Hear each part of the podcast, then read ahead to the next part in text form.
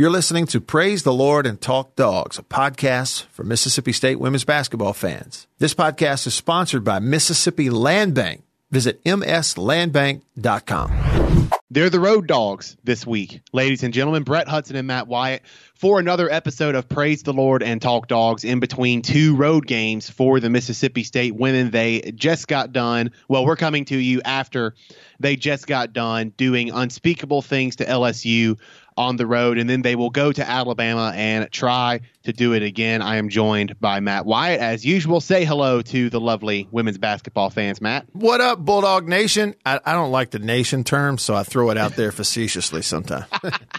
That needs to be known. Everyone knows where you lie, where your brand is. We understand now, and now it's time to talk to dogs. Drives it to the rack, swatted by McCollum. 3 seconds. Morgan Williams is going to have to put it up. Fires it up, and it is good! It's good! It's going to the national championship! Praise the Lord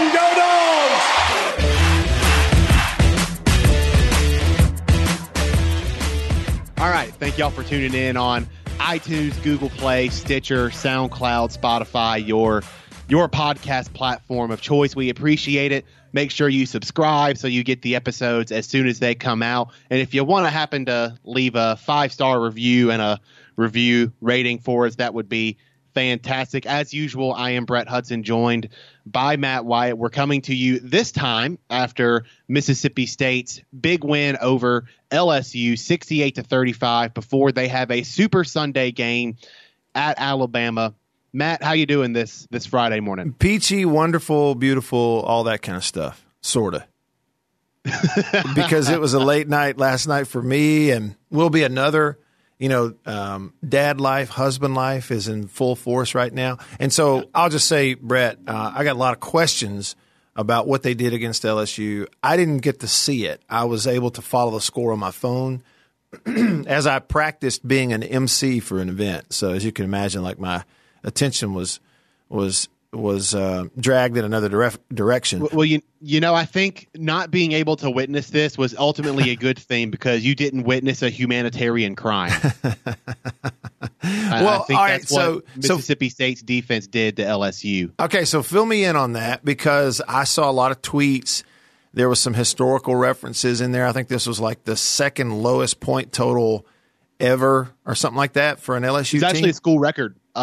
They set a school record for points allowed in an SEC game, 35. Wow, 35 points. It was 22-4 at the end of the first quarter. And if I'm looking at this right, like I'm not all that great at math, but it's 38-13 at halftime. Is that right? Yeah, Mississippi State scored more points in the second quarter than LSU did in the first half. Yeah, jeez Louise.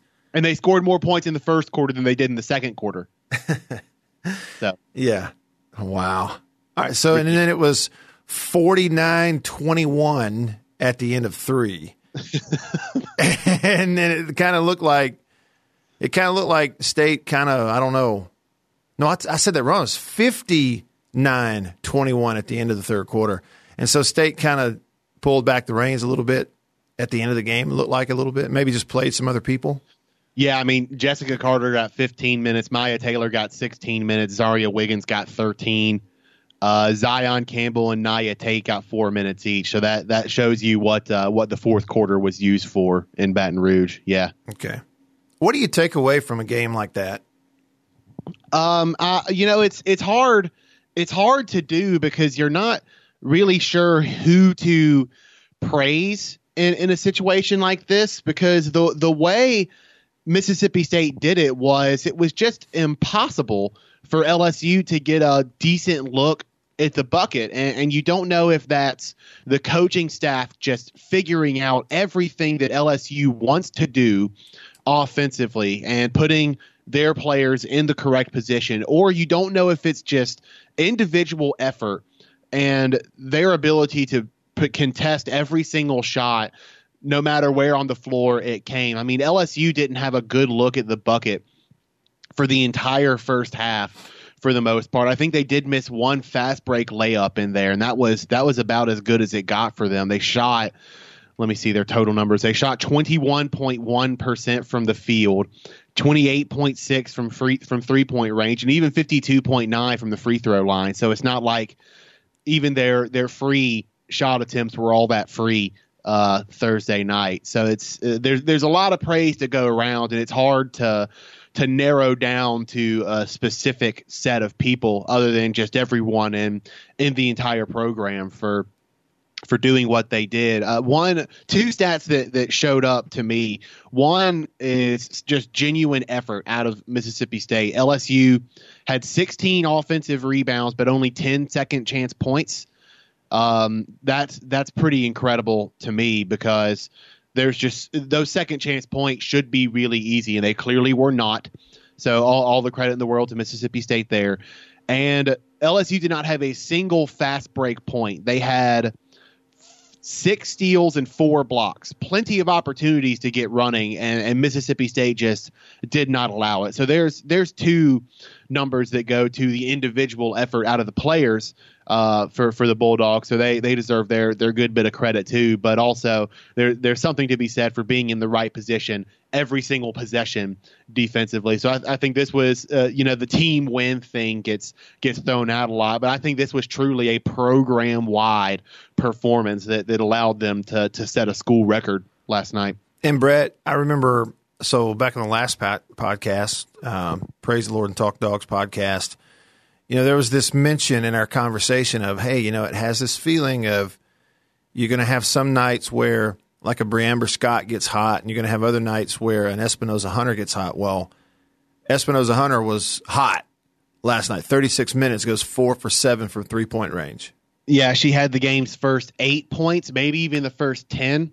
She hit 2 catch-and-shoot threes from pretty much the same spot on the floor, the right wing, a little bit lower than the true elbow extended, but she hit 2 threes there, and then some good ball movement, I want to say, on a second chance opportunity. Ambriel Howard had the ball on the high post, and naturally when she has the ball on the high post, all eyes go to her, and that just let Espinoza-Hunter just kind of sneak back door, hand full extended in the air, high, look at me, I'm wide open. She caught a pass and easily laid it in. Those were the first 8 points of the game. Mississippi State was out to a 8-0 run just like that, or really Andra Espinoza-Hunter was out to an 8-0 run just like that. And when you shoot that well early, you're going to get a lot of minutes. She had 36.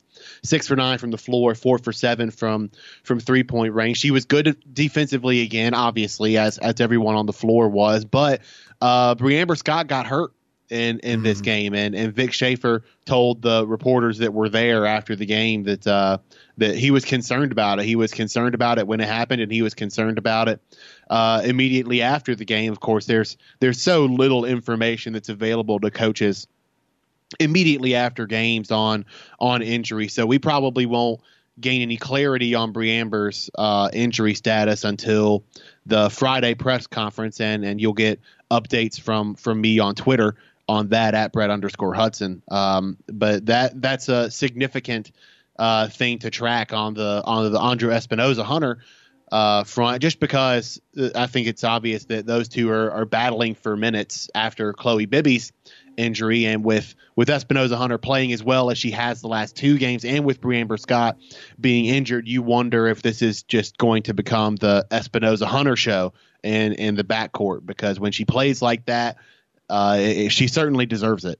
Yeah, well, there's no question. And you said it, okay, team win, you look at the starters and all the contributions, you get 13 points off the bench, including 6 from Wiggins, who went in there and hit a couple of threes herself. She goes 50%, 2 for 4 from 3 in 13 minutes. So offensively, again, it's such a dominant win. You look at defensively, you kind of do something to an LSU team that hasn't been done ever. But also offensively, it's way off their average, averaging that 90 points a game or so. And it's a 68-point outing. So again, for me, Brett, without seeing the game, it just looks like I know you can't credit LSU's offensive output, but defensively this year, LSU's held everybody down. They've held everybody to low scoring games. Yeah, that's that. They kind of know that's their best shot at and winning these games. We talked about that on the last episode, and that certainly came to fruition. And I think that showed in the tempo of this game. So look at Mississippi State's shot attempts in SEC games. I'm going to run this through. 75, 68, 70, 55, 69, 70, 66 against LSU 59. This was just a slower tempo game. And I'm sure some of that was because Mississippi State was trying to take some shot clock there at the end and just run the thing out. There's probably a few shots hidden just by way of running the clock out. But it was also kind of a slower tempo game. I mean, I mentioned LSU had 0 fast break points. There weren't really many opportunities there, so they had to use some shot clock on pretty much every possession just to hope to get a decent shot up. So, yes, this was much, much below their season average in scoring. And to use the same numbers from SEC play, points scored by Mississippi State in SEC play, 93, 86, 80. 85, 89, 90, 80, nothing under 80, only twice under 85, and then 68 in this game. So there's a lot of factors for that, the tempo of the game being the biggest one. But it's not like Mississippi State was bad by any stretch of the imagination. 42% from the field, 66% from the free throw line. They'd probably wish they would be better there. And the 3-point range, you mentioned Zaria Wiggins, and we already talked about Andra Espinoza-Hunter. They were the 3-point shooting. Without them, Mississippi State was 0-for-6 from 3-point range. So they were big in that regard. So again, to kind of wrap all of that up, it was below average in the scoring department for Mississippi State, but this game kind of dictated that and when you want to get in a defensive game with Mississippi State, you're kind of playing with fire, and this showed why. Yeah. Brett, good stuff. I want to kind of pause for just a sec, hear a word from our sponsor, and then come back with a question or two, including, the thought of at this point in the year, you look up, and then after this defensive performance last night on the road, is this a team that is improving game on game, week on week? And I'll pose that question to you next. Right now, though, on Praise the Lord and Talk Dogs, our word from the sponsor, Mississippi Land Bank. We do more than make a living off the land in North Mississippi. We live for the land, too. We live for an early morning duck hunt, time spent in a deer stand, a day of fishing, and the outdoor life. For more than 100 years, Mississippi Land Bank has been a great hunting partner for recreational land lovers. By helping to finance the land they've set their sights on, we know what a hunter loves and the lay of the land in North Mississippi, and that's where I stand. Okay, he's Brett Hudson. I'm Matt Wyatt. Brett, does this look like a Mississippi State team that at this point is getting better game after game? They certainly look like it defensively. They're that much is obvious after games like their last two, and they're certainly running their sets better. They're very crisp and very clean in that regard. But man, they gotta shoot the 3 ball better. And this isn't a team that has to rely on 3-point shooting. We talked about that a lot when Chloe Bibby went down, and we talked about that a lot with Espinoza-Hunter and Bri'Amber Scott. But they still need to shoot the 3 ball better. As I mentioned right before the break, Andra Espinoza-Hunter was 4-for-7. Zaria Wiggins was 2-for-4. Every other Bulldog combined to go 0-for-6. And if you look at some games before this one, so they shot 35% against LSU. They shot 33% against Ole Miss. Had a good game at Florida, 50%. But then before that, 27% in the win over South Carolina and 33% in the win at Auburn. Now, of course, I'm talking about 5 wins in which they're shooting under 40% 4 out of 5 times. So there's only so much complaining and moaning you can do about 3-point shooting when they're beating the crap out of everybody and winning these games as convincingly as they are. But we've talked about this before, where the standard for this program now is national championship. And when you have that standard, you've got to do everything well, and the 3-point game is something that they get enough of from someone on the floor. Last night, or Thursday night, it was Andra Espinoza-Hunter But they need more of that from the rest of the roster if they're going to continue to put up the offensive numbers that they've put up entering that LSU game, and if they're going to make a deep run in March. Because if anything, what Mississippi State has learned from all these tournament runs is that you got to find a way to win on every single night. You got to have something about your team that is good enough to win on every given night. Sometimes you might not be able to pull down 25 offensive rebounds. Sometimes you might not be able to get to the free throw line 30 times. You're just going to have to shoot 45% from three-point range to win a random Sweet 16 game or a random Elite 8 game. And right now, Mississippi State isn't capable of that as a complete team, as a complete roster, but we're having this conversation on February 1st, and they're still figuring some things out after injury, and they might have another one with Bri'Amber Scott. We're still waiting word on that. So, yes, to get back to the root of the question, the team is improving, but there's more out there, and Vic Schaefer said as much before this LSU game. He said he doesn't feel like this team has even scratched the surface of what it's capable of, and showing these defensive improvements adds to his point, and then the room for improvement left in three-point shooting adds to that point as well. Well, and Brett, I mean, it coincides with what the team is going through, and that is they're still in the throes, if you will, in the process of learning to be a good team without Chloe Bibby, right? Because she was your three-point shooter and one of your leaders. Okay, so she's out now. So I still think, you look up last night and Espinoza-Hunter starts the game hot, goes 4 for 7 from three in the game. It's increasingly, or at least for a couple of games in a row now, looking like she's got to step up and be the three-point shooter.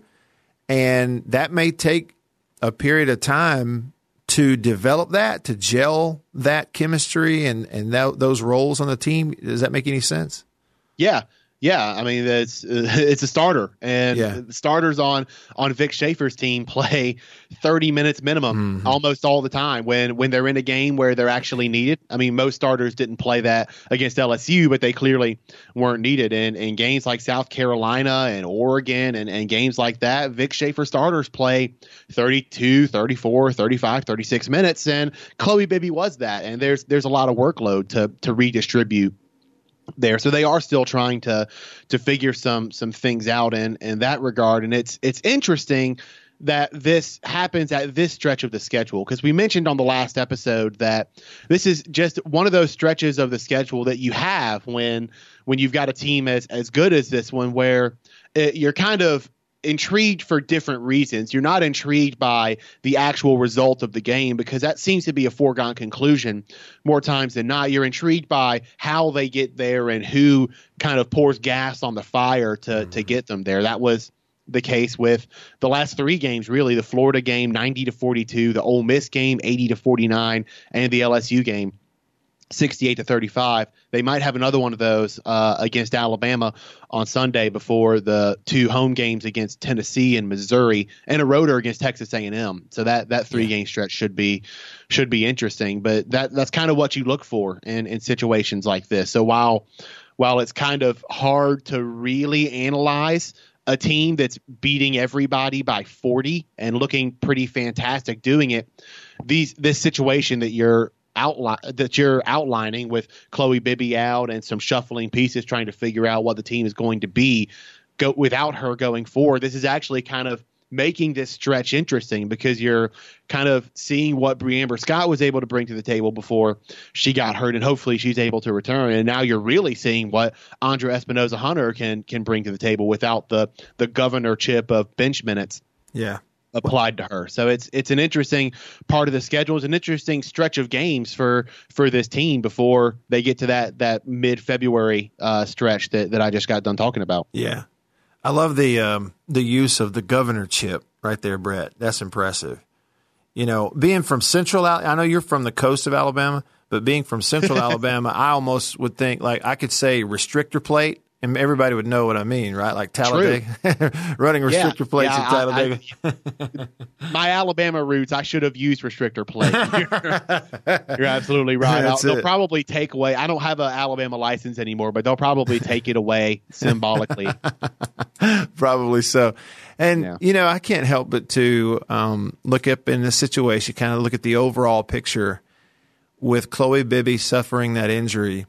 Right. And, you know, there are some coaches and programs in across sports that they always – some people will call it luck, but it's not luck. There's this extra level of preparedness in case of disaster, in case – like they always seem to have that backup plan that works. And now you look at the effort that Vic Schaefer and his staff put in to secure the transfer – of Espinoza-Hunter when she was leaving UConn, and to make sure that she wound up at Mississippi State and that she's eligible.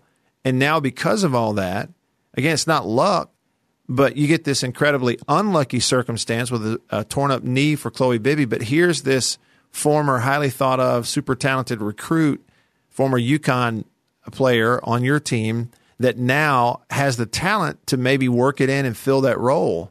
I mean, it's just you can't right now with where this program is. I don't think you can overstate the importance of Espinoza-Hunter on that roster.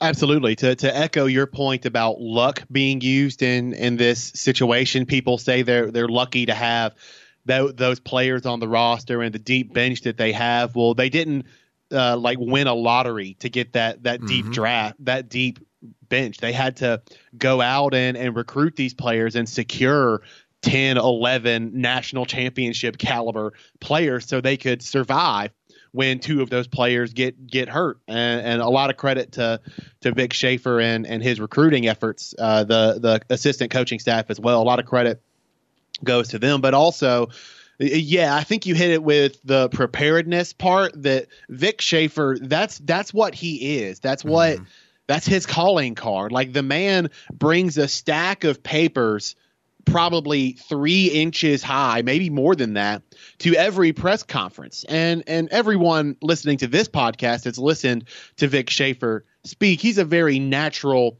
loquacious, kind of engaging speaker. He doesn't need notes to speak to a group of people, but he brings them anyway because that's just kind of how he's wired. He talked in his last press conference about living up to the standard of perfection. And it kind of creates a harmful existence for him. It's not the easiest way to live, but that's who he is and that's how he's wired. So I'm sure there's a part of his brain where every day he kind of goes through the situations like what happens if this player gets hurt? What happens if this player gets in foul trouble? What happens if this combination of players gets in foul trouble? What happens if this girl has to leave the team, et cetera, et cetera? That's kind of who Vic Schaefer is, and that attitude of perfection and preparing for everything is why this program is as good as it is and why it can lose a starter and still beat conference teams by 40 on the road. Right. Yeah, it's really good stuff. Hey, and speaking of UConn, you saw what happened to them last night. Yeah. Louisville, 78-69 winner. And by the way, if my microphone is picking up the train who's blaring through here on the train tracks, it's kind of like it's a very good time to do it because that's kind of what Louisville did at home last night to UConn. Third-ranked Louisville hosting second-ranked UConn. Louisville remains undefeated at home, 11-0, and they beat UConn 78-69. That's UConn's second loss of the year.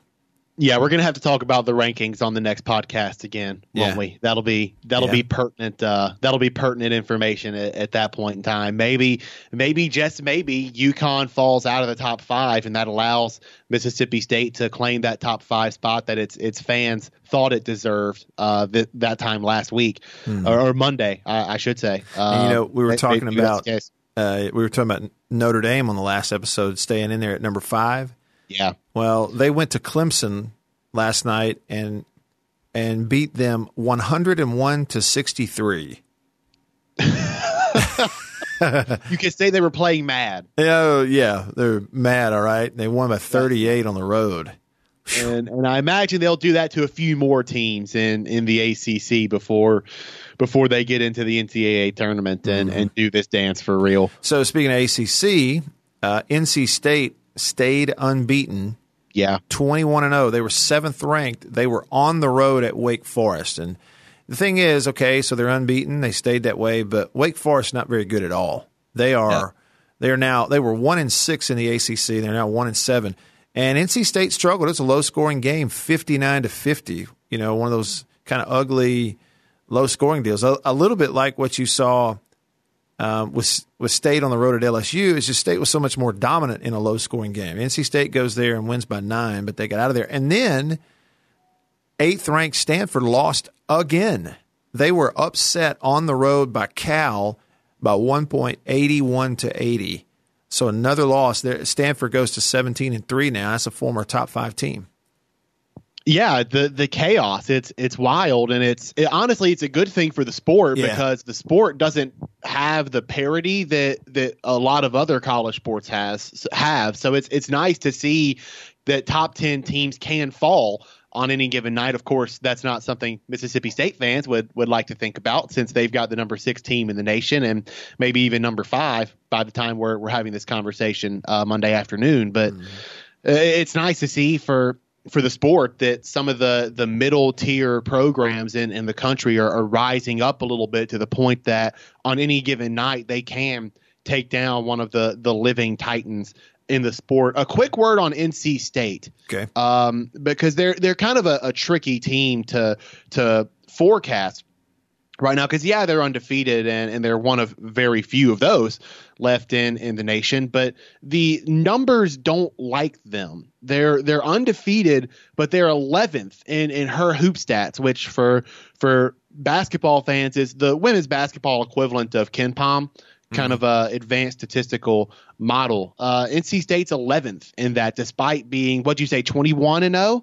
Yeah, 21-0. I mean, they're behind teams like Marquette, who has lost to both Notre Dame and Mississippi State. They're behind Louisville. They're behind Iowa State, which is weird. They're still behind Stanford after that Stanford loss, and they're behind Oregon State as well. So that NC State team is very strange to look at right now, because, they're undefeated. They're 21-0, but they're outside of the top 10 on the advanced statistical side. So it's kind of interesting to look at them. Now, I'm sure a lot of that is due to strength of schedule. If you look at the her hoop stats ratings and the RPIs from their non-con, there's a lot of very unimpressive things in there, although they did beat Michigan. That's certainly worth something. And Belmont's a good mid-major team, so it's not like they've done nothing in their non-con. But anyway, that's my soliloquy on NC State. Kind of an interesting team. I think the real question, though, that everybody wants to know about the top 15 is 15th ranked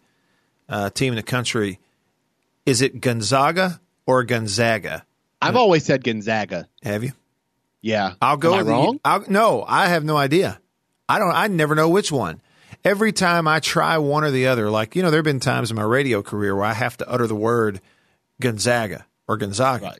And whichever way I say it, my brain messes with me and goes, nope, it's the other way.